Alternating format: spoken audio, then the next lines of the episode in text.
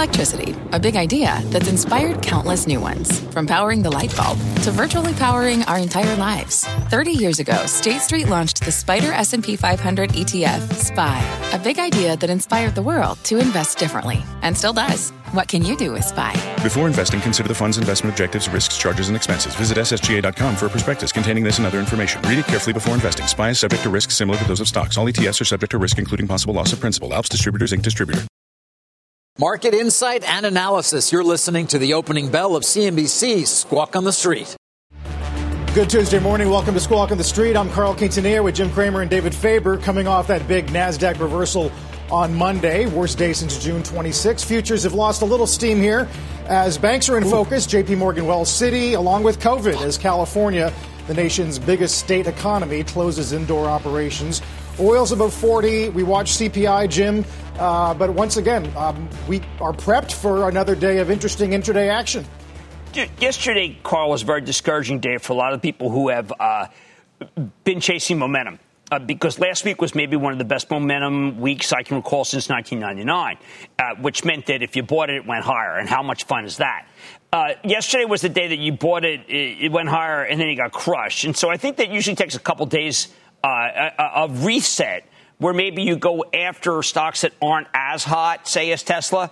So you would focus, say, on something like the banks. I, have been through the banks, and I know uh, Dave and I talk about this all the time. They're incredibly complex beasts. They're not like, ooh, Tesla hot.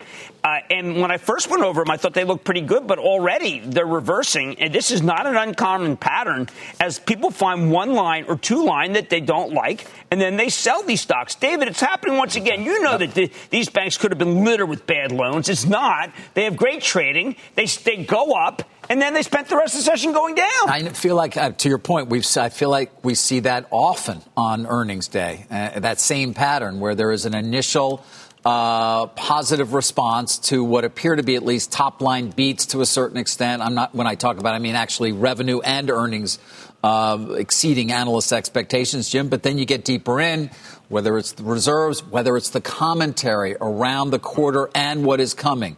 And we're going to be getting that now from J, uh, J.P. Morgan's call. I think started at 8:30. Wells Fargo's a bit later. Citi. Uh, and that gives investors pause. And, and then the reserve builds. I mean, right. they're very significant. Now, we all, we knew coming in capital markets activity was incredible, and that's reflected in the numbers. We knew trading would be strong. That is reflected in some of the numbers. What we didn't quite know is where are they going to build and how much would they, Jim? And, I, you know, again, early days here. By the way, typically you want to wait until you actually see the queue because there's a lot more information in there than is in these press releases right. to really understand what's going on at these banks. Well, I'll tell you what's amazing, Carl. People keep saying, you know what, I don't want to buy those expensive stocks. I, who's going to go out there buy Netflix, uh, Spotify, double downgrade? But here you got a bank, Citi, Citi. Okay, now Citigroup has a tangible book value, which is actually if you close the bank. I know you're not going to, but if you close the bank, it's what the bank's really worth. The tangible book value is seventy-one dollars and fifty cents. This stock is at 51. That is the definition of cheap. The, of course, they're not allowed to buy back stock or be additive. If you want cheap, come and get it. You get a 4% yield. They don't want cheap in this market. They don't want value in this market. They're just waiting a few days before they come right back and start taking up FANG again. And that is what's going to happen. Yeah. Well, I mean, uh, others would argue, Jim, cheap for a reason. Uh, Kayla right. Tausche this morning uh, pointing to this Goldman poll of a small business saying that 84% expect their PPP money of small business owners to run out in the first week of August. We know what's going to happen with CARES Act uh, funds at the end of the month. Maybe that's one reason why the, J- the first JP Morgan call this morning said we are preparing for a more protracted recovery. Right. At the same time, Citi was talking about how they, that only about 6% of the people said, listen, uh, we, we will take advantage of your forbearance plan, and then only half those people actually did. I was quite surprised at that. But then again, you're you're being paid to be at home right now more than if you're working. And about PPP, I, I, I think that the idea that you, that it might be over is going to be wrong. That's where I think the stimulus is going to come uh, right. because uh, when it runs out, there'll be more until we get a vaccine. And now people may say, well, Jim, when the hell is that going to? I don't know. But they can't afford to let it run out for exactly what Kayla said because the numbers would be awful if it ran out. But, you know, Citi's numbers, Jim, to your point, are, uh, are certainly interesting to look at. Uh, you know, uh, end of period loans, 685 billion, largely unchanged from the prior period. Deposits were up 18% from the prior year. $1.2 trillion in deposits as of quarter end. As you pointed out, right. book value 83.41, tangible book 71.15. And again, they did increase significantly their allowance for credit losses. They're now at 3.89% of total loans. They had been at 1.82% of total loans in terms of what the reserves represent as a percent of that number. People are paying their bills. And I think that that is something that is my takeaway of this morning so far. Uh, even Wells Fargo looks like they're paying the bills. Now, uh, Wells Fargo is a conundrum, Carl, because most people remember this as being the best run bank. Uh, Charlie Scharf is a great banker. Uh, he's got a very great pedigree, Visa. Uh, he was banking in New York. But, I mean, he comes out and basically says, don't own my stock. You don't want to touch my stock hey, you know, someone, Melissa was going back. Melissa asked the analyst, "Is it a contrarian play?" And I look at it and I said, "Well, let me check with Charlie Scharf, the CEO." Oops, no, no, don't buy it. Now, if you want to come in and buy it, you don't really have Charlie's blessing. I always like it when the CEO likes their stock, but maybe this is just one of those rare occasions because he bought a ton of stock at 28, and it is no longer yep, 28. Yep. You can buy it less than he did, but this yeah, is not we- the Jamie Dimon called shot that we all remember we, we remember that purchase. That was one of the first big uh, sort of signs of at least insider confidence, Jim, that, that purchase by Scharf at 28. Yeah. And David and I, in your absence last week, talked about some of the sell side arguing that this could be a tactically constructive band aid quarter for Wells. I mean, are you suggesting the stock could turn around or not? And I'm suggesting buy, by Johnson Johnson if you want to get the band aid. That even before tomorrow, stock was up three yesterday. I'm a little worried. I would not touch this Wells yet. And the reason I want to touch as Wells is I don't know, maybe they have to offer stock. But I look, we are extremely disappointed. I mean, look what he said. Now this yeah. is his quarter. The second quarter is Charlie's. Charlie looks better than that. Where, would you get that? We get rid of that picture. I mean, it's yeah, crazy. That, I agree. That is Charlie's a, a cool looking guy. That, he is. That is not a good looking picture of him. We got to change that. Uh, uh yeah, let's do that instantly. But it, when Charlie says, "Listen, I've got it under control," you buy. Until then, this was one of those. It's not even kitchen sink. I don't know. It's like but every Jim, sink. Jim, it's like five sinks. Jim, f- explain to people what the difference is, though, in terms of their portfolio and J.P. Morgan's, or even Citi's for that matter, and why there is so much more concern about Wells. For no those perhaps who may not understand, they got no whamma jamma. You know what Whamma Jam is? I do. That's what trading desk. You got to tell people jamma. what that is. when you're at a trading desk, people talk about Whamma Jam and they talk about Mojo. It means like they're throwing money around, they're making money on the VIG, just to use like a gambling term since everybody gambles now. Uh, Wells Fargo's a bank. It's like Monopoly. It's a community chess, right? And it's a very good bank, but they do not have those trading desks that are crushing it. JP Morgan, by the way, had a great trading desk experience. Yes. Yes, they were strong. And listen, it, we, uh, we'll, we'll hear from Goldman. We'll hear from Morgan Stanley. Goldman better blow uh, it out of this, David. Yeah, I mean, you'd think that that would augur for good numbers. We'll see. I mean, we know how strong fixed income has been for all of these banks and equity, by the way. The capital markets have just been incredible. Yes. They've been one of the great stories, I think, of the last four months. Uh, but we'll see what the trading looks like there. And I guess that is one of the key differentiators with Wells at this point. 1.4 trillion in deposits. I mean, some of these numbers you just forget how enormous these financial incredible? institutions are. Yeah. Yeah, but David, PayPal, okay? Mm-hmm. It's two times the market cap of Citi. It's well past Goldman Sachs and Morgan Stanley. I mean, PayPal, fintech, David. FinTech. David, FinTech. You mentioned FinTech. That's going to be a, uh, there's an IPO today. nCino, NCNO, 7.6 million shares. NCNO? Cloud software for financial institutions. Jim, FinTech. That thing was 45 times oversubscribed. We're going to want to watch that I IPO. Want fin- I want that. What is it, nCino? Uh, yeah, like, like that. NCNO, NCino. Done. Done. I'll circle 10%. Sold to you? Sold to you. Sold okay. to I want 10%. I can only give you five. Sorry. Carl, we are in a world where if it isn't fintech, I mean, there was a company on Robinhood yesterday uh, uh, in their change in popularity board that was a fintech gambling company. And I, I'm sure people don't even want to know what it does. Because if you do that much research, you might not like it. Uh, is that why Goldman, in their initiations today, goes sell ADP, sell Paychex, and sell Western Union? I thought that was a vicious, vicious attack. I have PayPal. I have uh, I have Paycheck on tonight. You know, paycheck. I have uh, uh, Marty Mucci. I have one for. Uh, uh I've got to tell you, PayPal was It, it, it, it's the greatest story ever told since it was at 33. Paychex has a great yield, slow and steady wins the race, did very well, and it's despised. It's despised. Why? Small, because, David, it has to do with small business, and they're, they're going away. You, I know you thought they were the backbone. I threw a pen at you. You didn't even look up. How about this? Oh, you got to you got to reach me. We're Well, too I'm far. Not, I'm not your son. I don't have a cannon for an arm. we're four, we're 40 yards away kid, from get each that other. kid in here. By the way, we keep getting further from each other. You know, I was hoping as the pandemic went on, we'd get closer. Give me a break. Now you won't even allow me within 10 meters of 60 you. feet now. 60? Is Yeah, that- we added a zero. Carl, being in here, I need you in here just to throw a pen at you. I miss those days. I, I want when you to. I could want to hit get us. back in there, guys. But Yeah. it reminds me of uh, to the degree you guys can't social distance. I mean, the language around masks is getting a lot more targeted. Uh, Admiral Giroir yesterday saying uh, if all of us put on a face covering now for the next four to six weeks, we could drive this epidemic to the ground. Yeah. And Jim, of course, what Mark Benioff told you on Mad Money last night for our viewers. Listen to this. Masks are very important. They are the key. If everyone in the United States wore masks for three weeks, every person, total compliance, the mask would be, the whole virus would be gone. We have to take that very seriously. Jim, you've been preaching that gospel for months. Yeah, I I mean, I think it's very important. There are a lot of people who on Twitter immediately said that Benioff's wrong. But the only people who, who uh, said he was right were doctors who were infectious disease specialists, uh, as opposed to the bleacher crowd, which is thinking that Benioff is somehow political.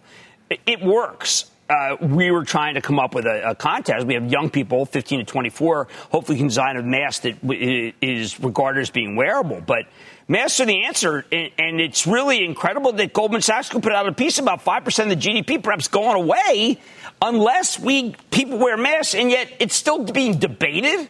In my Twitter file, after spending a lot of money to try to make this contest come and admit that you know I have fortunate to have some money, but to have this contest come true, all the people said to me was it's all showboating. What is it? Showboating?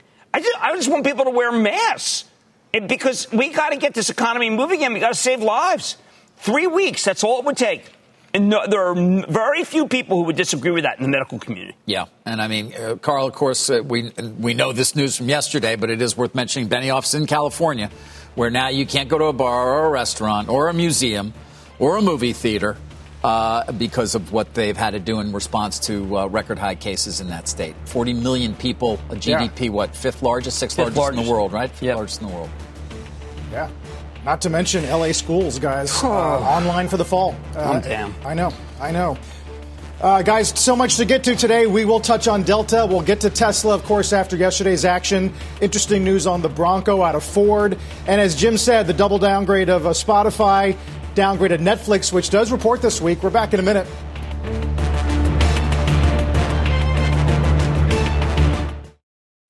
What's on the horizon for financial markets? At PGIM, it's a question that over 1,400 investment professionals relentlessly research in pursuit of your long term goals. Specialized across asset classes, but united in collaboration, our teams provide global and local expertise. Our investments shape tomorrow, today. Pursue your tomorrow with PGIM, a leading global asset manager.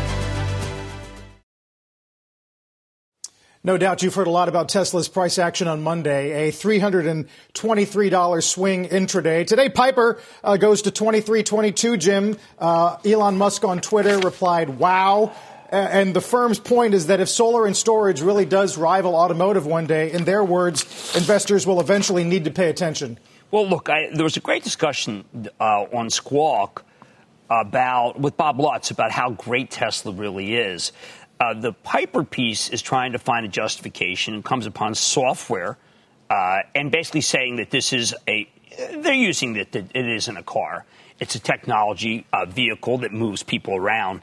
But I keep coming back to September 22nd. Uh, I know Melissa was talking about the battery. That's battery day. It maybe goes a million miles. Uh, look, I think the issue is exactly what Honeywell told me. Uh, Darius Adamczyk, the CEO. You can build a, a possible battery that can last eight, nine hours.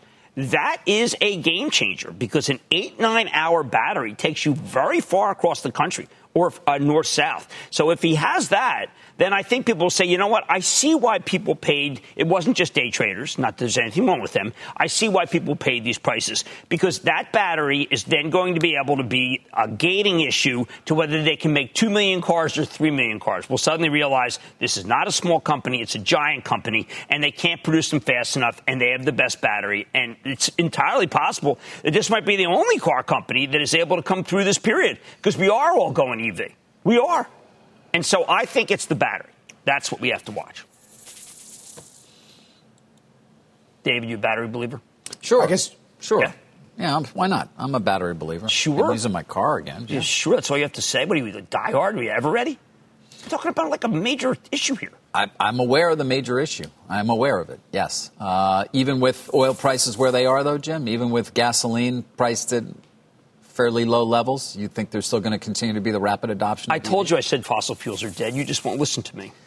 Uh, I do listen to you, and I'm well aware of that. It's funny for a because now. we don't discuss ESG nearly as much as we once did prior to the pandemic and how important it is. But I would assume that leads you to still say that fossil fuel stocks are off off limits for you. You Only just un- Chevron and uninvestable. Parsley. That's only that's the term Chevron and. Parsley. PE ten dollar stock. Yeah. Uh, so go uh, go Robin Hood yourself. And uh, yes, uh, Chevron for six percent yield. Carl, this group, uh, it, it- the forty dollar oil seems to be some sort of wall, and I think those stocks have to be Yeah. sold. Interesting. Yeah, 40's been sticky, Jim. I mean, um, to your point about uh, combustible engines, I mean, Ford Bronco, uh, Ford said there was a stampede of reservations last night. They had to bring the system down and apologize to people on Twitter. If it only mattered, if it only mattered what they make, the F 150, unbelievable, kicked the tires for another last weekend. Here's the problem balance sheet. Balance sheet is terrible, and uh, they need cash. They're not an airline. I mean, when I listen, it's very, very, because Phil LeBeau knows this group so well. I mean, I was just trying to figure out how many millions is Delta losing a day when it's something like in the high 20s. But Ford needs to, has all these areas. I thought that what Ford was going to do was just invest and then sell the products that people really want and not try to be Ford to all people and all things all over the globe. But they haven't put that strategy in place, and you still find, well, you know what? It doesn't matter how good the 150 is or the Bronco. They're losing so much money in places that you never even thought they were. Legacy of the old days when they felt they had to sell cars everywhere. And supply chain issues too, Jim, Yep. with uh, some of the engines out of Mexico. Uh, speaking of transports, we'll talk more about autos and we'll get to Delta. A lot of information, of course, Ed Bastian uh, providing some clarity on cash balances and further capital raising later uh, as Delta is uh, one to watch this morning. We're back in just a moment.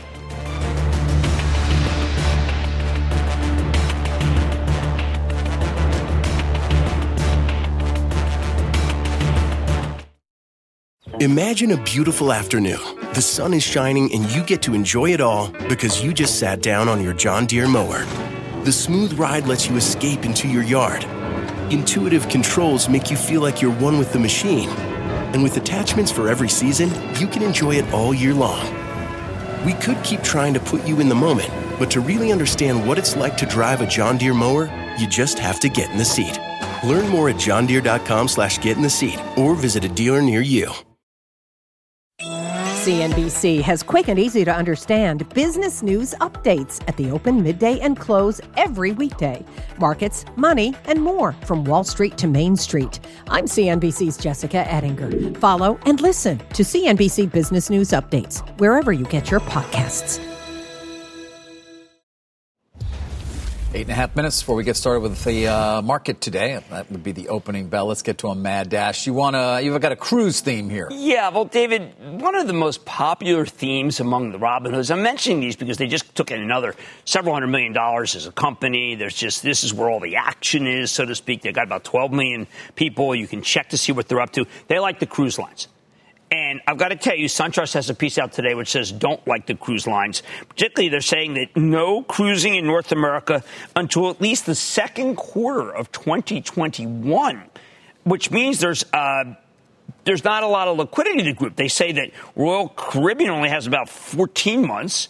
Uh, Carnival 15, but their favorite in mine, Norwegian's got 24 months. Norwegian's also got the best locks, and people do want to go luxury. So those who are speculating on a quick return may be looking at a genuine buzzsaw. Any chance, you know, you and I could get lucky? We book a Norwegian cruise and we end up being the only people on it? And it's sort of like we got the boat to ourselves, ship, whatever they call them. My daughter flew from Madrid Mm-hmm. on a gigantic Airbus. Yeah. And there were only three other people on the plane. Really? Yeah. How do you like that, huh? Are you through allowed to walk around? She you- said it was a private plane from uh, Iberian Air. All right. Uh, we got an opening bell. We got a lot more to cover. Speaking of airlines, of course, we will get to those Delta numbers. Keep an eye on that stock as well. Uh, we're back in two minutes. Stay with us.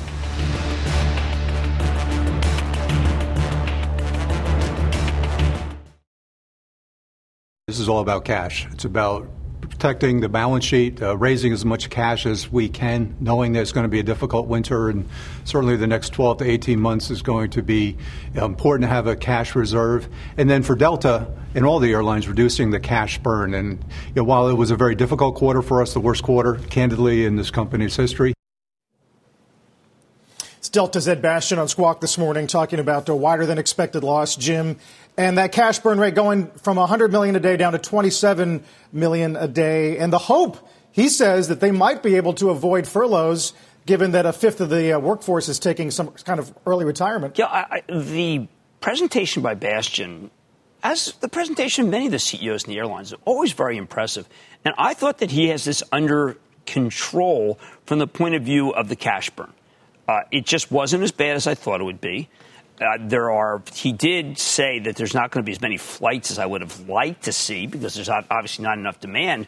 But they're they're in pretty good shape, and they're able to borrow if they have to because they can borrow against the loyalty program. And uh, would I want to buy the stock? No. But those who think that there is a vaccine coming, you would want to buy the worst, which is American, uh, and maybe the best, which is Southwest. But you could do worse than owning Delta. Again, these are vaccine stocks.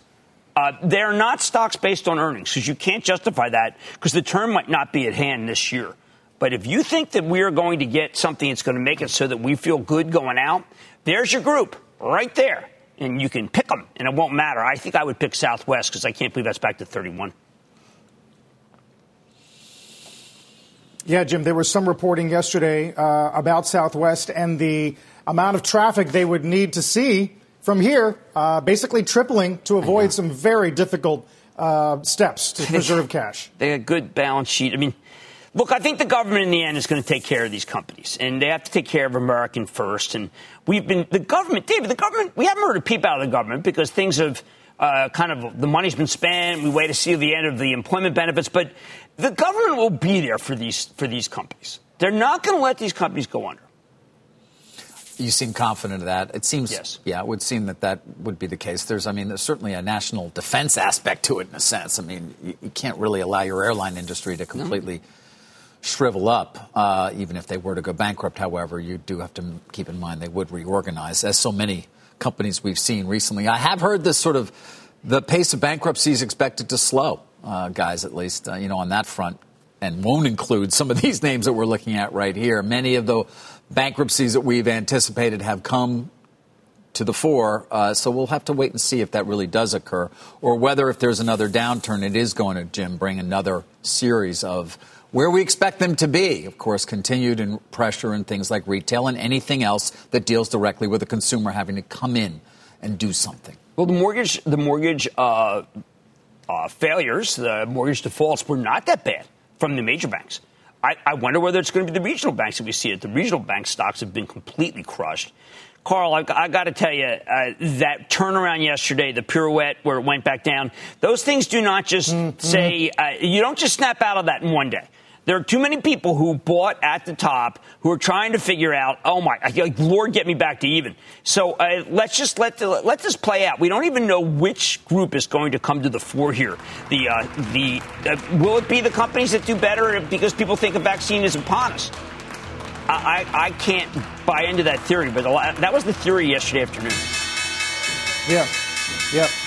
Uh, Jim, there's the bell at the NYSE. It's Eastman Chemical today celebrating its 100th anniversary at the NASDAQ. An IPO, it's nCino, provider of cloud based software for financial institutions. We'll talk to the CEO on Squawk Alley. And Jim, right to your point about the sort of the flood of news we got at uh, midday, California shutting, the budget mm-hmm. deficit, and 32 35, which people say is um, looks a lot stickier now. Is there? Do you think we're going to be able to get past those June highs? Is this a bit of a minor top? I think it's. I I think we will get past them.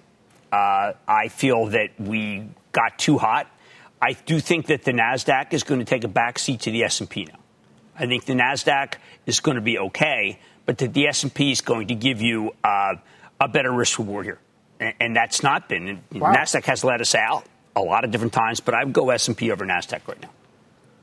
So that's that's right in tune with what Morgan, what uh, Mike Wilson and Morgan Stanley said, and that is no 99 top Nasdaq blow off top. Better to see a correction and then a broadening of uh, of stocks participating, you know, somewhere around 2850, let's say. Wilson's brilliant.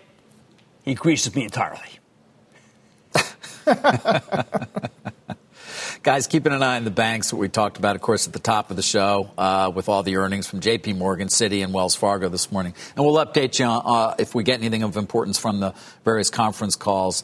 Uh, JP Morgan, the only um, uh, name that is seeing some positive uh, movement right now.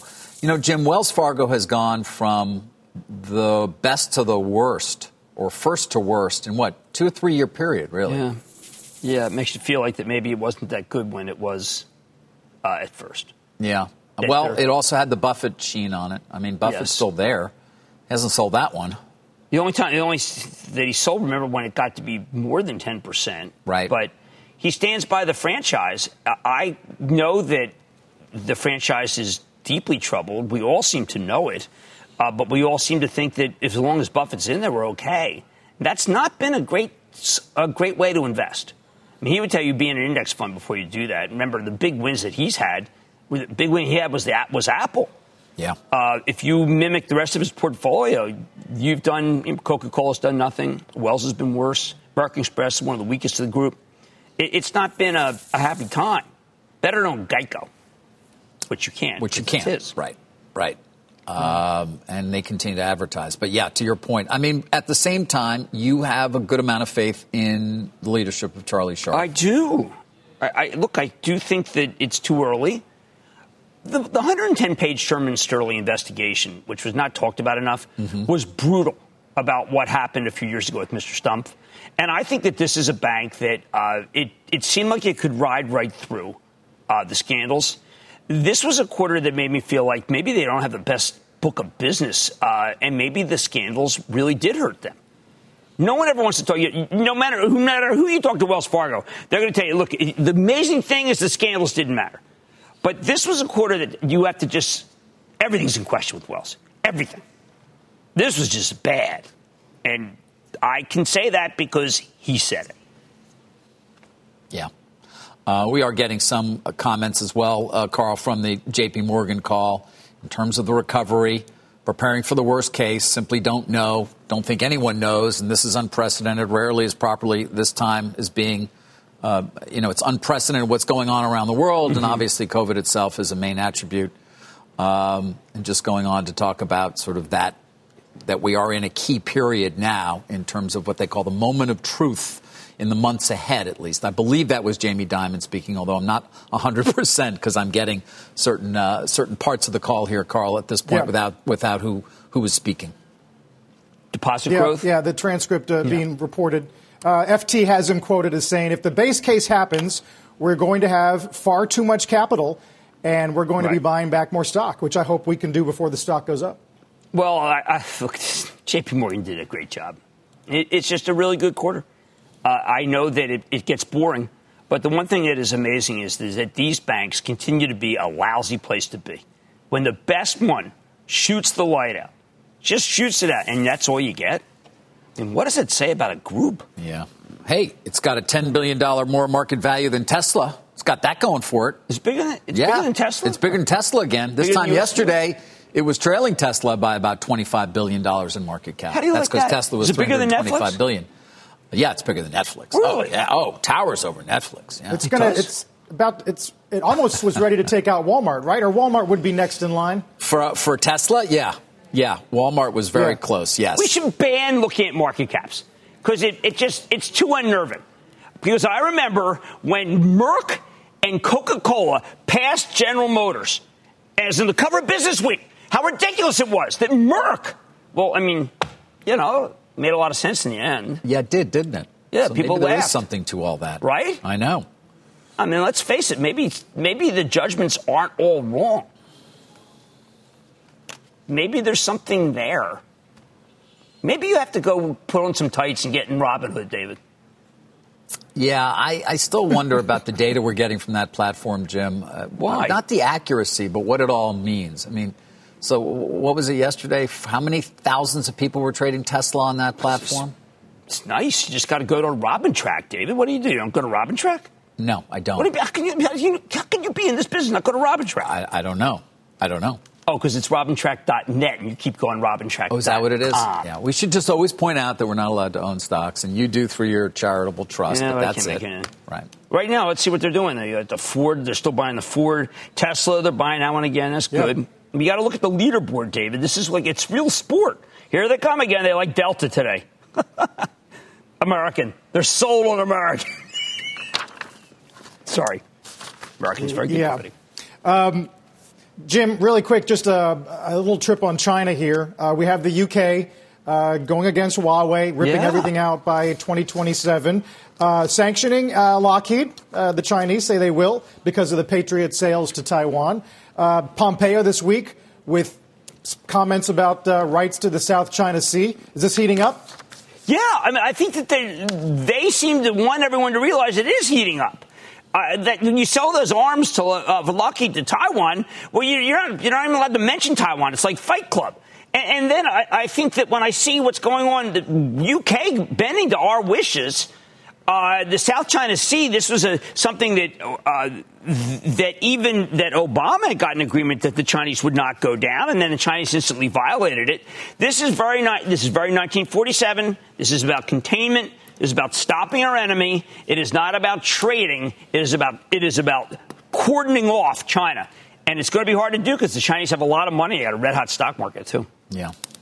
Uh, guys, a couple of things that I've been watching here every day. Uh, it's a SPAC world. We're just living in it these days. I mean, and I want to, I'm going to, every day, I think we're going to hit this to some extent because these special purpose acquisition corporations have become such an important component of our overall market uh, uh, at at least day to day, not to mention the M&A world, because essentially it, it, is an M&A transaction. You need a shareholder vote. Uh, similarly, today's news, let's see, we got Artius acquisition. They price uh, uh, upsized to 630 million. That is Charles Drucker and Boon Sim. Boon Sim was a senior banker uh, for many years at, uh, at Credit Suisse.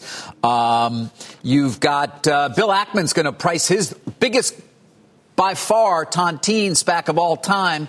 It was up to four billion. It might even get bigger than that. I think Pershing is also putting money in. And don't forget, so you, you're four, then maybe you're five, then you bring in additional funds. Remember yesterday's deal that I was talking about, the MultiPlan deal, Churchill three, um, MultiPlan merging into that. Hellman and Friedman selling, I think it was roughly half of their stake, and they're rolling the rest. They were the latest PE firm to own that company, um, but they raised another two plus billion in additional capital beyond the one three that was being put in by Churchill. So these deals could get enormous. I mean, Ackman could be in a position to buy, I don't know, uh, Airbnb. I mean, you know, you you you just wonder what it'll be. AT&T wants to spin off DirecTV. Would the SPAC world is now becoming a, a, a, a place of liquidity for PE firms in a significant way. That's been the case, but even more so, and even major companies that are looking for potentially a strategic spin of some kind, if they can do it. There's the, the biggest number so far. Again, the Ackman SPAC's going to blow them all away, but they keep getting bigger and bigger. Um, uh, Martin Franklin, Martin uh, Franklin. who told us, who told us a few weeks ago, uh, you know, sort of we're a frothy world in SPACs. He's launching another one. I think Viking, the large hedge fund, is a partner there as well. So this just keeps going, Jim. It's amazing to watch, uh, and it has become a real feature now. It's not just sort of a corner of the market. Okay, so David, explain to people why this is different from private equity buying a company. Uh, well, it's first of all, you're reverse merging into a public entity. You're getting new capital as a result of doing that. Uh, and you are, I mean, you are subject to a shareholder vote by the SPAC itself. The shareholders can reject or accept almost always they do accept warrants typically although ackman changed changed the structure in his to try to make it a little more favorable overall uh, but it's it's different in that way at the same time the SPAC does have a level of control, which is why you're seeing a lot of hedge funds trying right. to do it. PE is launching their own. Remember, Apollo did one yesterday. We had that guy Fisker Automotive. That was supposed to be in some other area. They ended up there. So you're seeing everybody involved in this, Jim. Well, I think that DraftKings, which is a very successful SPAC. Yes. Well, those uh, guys, yeah, that's Sagansky, isn't that? Was that uh, Jason yeah. No, I'm sorry, maybe got the wrong one. But I thought that, that was Skansky. And, uh, that has been uh, what people want which right. is that that's the that's the gem that's yep. uncovered. Yep. Uh, and it is a very good company. Now, is it worth ten billion dollars? I know it's not up to me. I'm just saying that, that that's a SPAC creation that people say I want the next SPAC. And Martin Franklin's been successful with SPACs. If you followed him, because he did Burger King. He did. He was early. He was early in the game, uh, and there have been quite a few that have been successful, and they certainly seem to have captured people's imagination. Um, guys, real quickly as well, just something else we're following here. The CoreLogic. Remember, um, uh, you've got that bid out there from Senator and Cannae. Um, and I am hearing today there is likely to be a meeting between CoreLogic uh, management uh, and the group that bid 65 bucks a share. Remember, it was Senator uh, uh as well as uh, as Cannae, uh, um, Bill Foley with them. Um, We'll see if anything comes out of that. I'm also separately hearing there's been certainly interest from uh, PE firms if, in fact, they did move to any sort of auction uh, so a number of PE firms I've heard have reached out to banks, see if they could secure financing were something to actually come around. We'll see. We're going to watch it closely. It's the only really contested situation right now out there. Remember, they can act by written consent, call a special meeting, so they do have real leverage here, potentially. Uh, and the company did increase its guidance. There's going to be a lot of back and forth here. They're obviously still going to wonder about regulatory, even though they went hell or high water. They're going to wonder about value. That would seem to be one of the key things. We'll see if we get any more from that potential meeting that is supposed to take place later today, according to sources. Carl, over to you. All right. Thanks, David. Uh, so, sectors, uh, a bit of a mixed bag this morning. Let's check in with Bob Pisani. Hey, Bob. That's exactly right, Carl. Mixed bag. It's a flattish open, defensive tilt somewhat. Still uncertain about where this is going to go today. Let's look at the sectors. So we started defensively. Utilities, consumer staples, healthcare was outperforming. Uh, more flattish now, but what's key here is energy once again underperforming, and of course the banks here. Uh, been talking about the bank earnings all day here. Uh, Wells Fargo down about six percent. It's a very simple story here about this. Uh, larger uh, provisions for loan losses. These are very, very hard to estimate. Uh, Wells Fargo had a loss of 66 cents. The analyst estimate was a loss of 20 cents. That's a huge dispersion. This is what I've been talking about. They can't get their hands around these problems. In this particular case, loan losses. The uh, big money center banks have a big advantage because they have trading operations, the JP Morgans and the Citigroups. We've said this and over and over, but let me just show you the revenues, for example, that JP Morgan gets right now. They have a substantial consumer division. They get about almost half of their revenues from consumer lending, and they have a substantial wealth advice business. They also have commercial business out there. But you see that corporate investment, 32%? Well, that's investment banking and trading. That's what the big regional banks, the Wells Fargo, the PNCs, Fifth Thirds, they don't have that. And when you have a very profitable quarter in, uh, in investments, that helps balance some of those other issues like loan loss provisions that are out there. Look at Wells Fargo, though.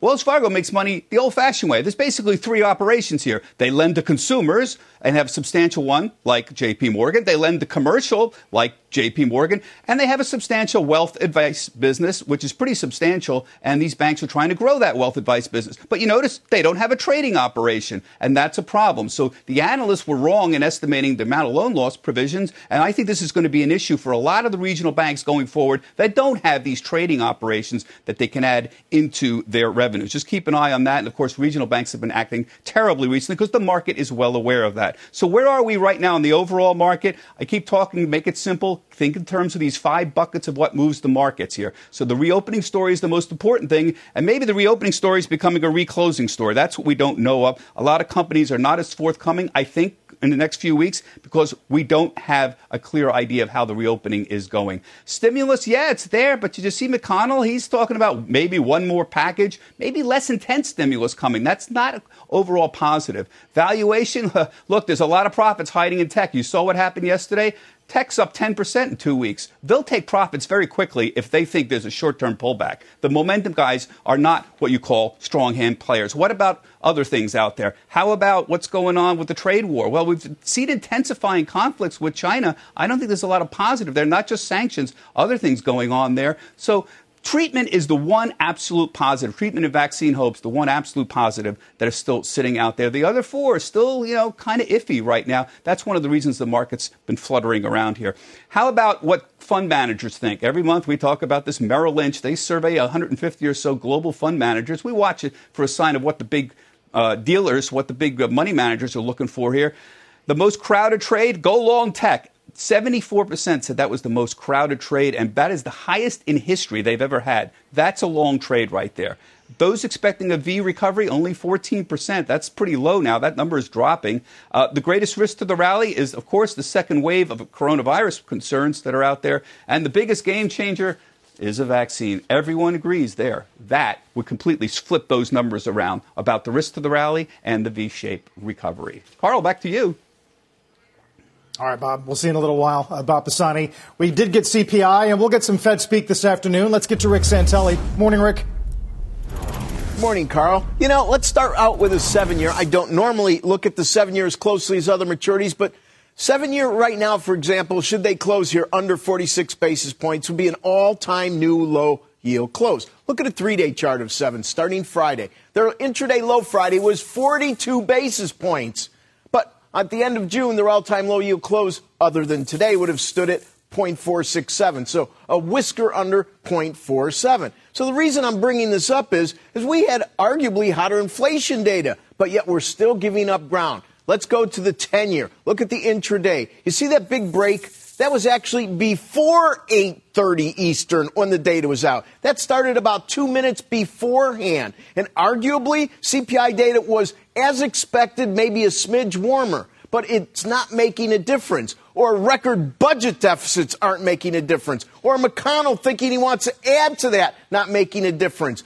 Rates are heavy. Uh, buying is intense. Maybe it's the only hedge against equities, but no matter how you slice it, that 10 year, open it up to a three day chart. It was trading 56 on Friday, the intraday, the all time low yield close. Well, that was the 9th of March at 54 basis points. And you can see even right now we're getting close. Matter of fact, whether it's two year, three year, five year, or seven year, they're all guns hot. Each maturity could make new all-time yield low closes. Seven years is the only one that's there right now. Finally, a year-to-date chart of the dollar index. You know, as you look at this, realize 96.40 is where we close. How many times have we settled below that? Like two. You can see it on that chart. Look at that chart in thirds. If you look at the first third, that big spike down in March, that was one close under down on the year. Then, uh, right around mid-June was the other one. Well, we're sitting right at 96.40 now. And just like 10-year note yields, you know, it, there's a magnetic draw here. The dollar index is going to challenge and go through this number in a big way. So the charts say, so technicians say. And the 10-year note yield under 54, it's really just a matter of when. Carl, Jim, David, back to you. All right, Rick, are well said on rates. Obviously, a big piece of the puzzle right now. We'll take a break here as uh, the three big uh, gainers on the Dow for the moment. JPM, Goldman, and J and J are the uh, big gainer or the big stocks that will report this week. We're back in just a moment.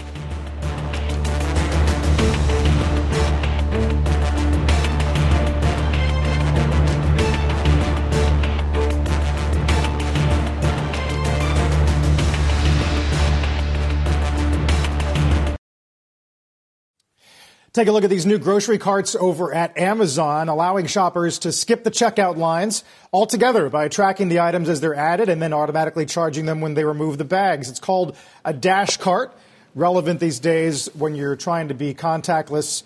Jim stock is almost back to 3K after spending about a week above. Yeah, it's a winner. There was a piece today about uh, Walmart being able to compete with them in grocery. I think that's really about it, though. Uh, those stores are fantastic. The one in San Francisco, I, it was kind of a little scary because I felt like I was shoplifting. Just like, wow, I just walked out and I didn't have to pay. But of course, you are paying. And I think that Amazon's model is the one that makes it so that people say, you know what, uh, I know it's 3,000, but they do have a path. I mean, the difference between Tesla and this is that Amazon has a path. Tesla has to build 100 factories uh, to meet the demand. I don't, I'm just picking a number there, but they, they have to build a lot of. Amazon's got it right now, and Amazon Web Services is ready to handle any amount of traffic. I know David uh, has hinted and I think said that maybe Amazon advertising is going to be the most exciting leg of the stool. It's a high margin business for them, as is, of course, AWS, which has been such an incredible uh, uh, well, it's been rocket fuel for the company's profitability, Carl.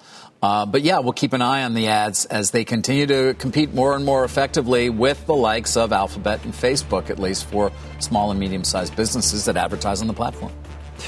Juggernauts. Yeah.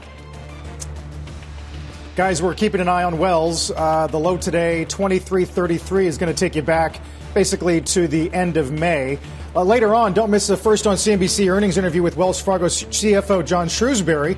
That's 3 p.m. Eastern on the closing bell. We're back in a couple of minutes. Don't go anywhere.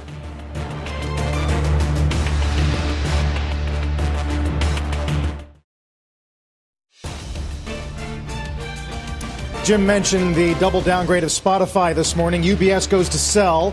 Uh, they point out the stock's up almost 50% since uh, the podcast strategy came into focus. They do up their price target to 204. Stock's down 4%. We're back in a moment.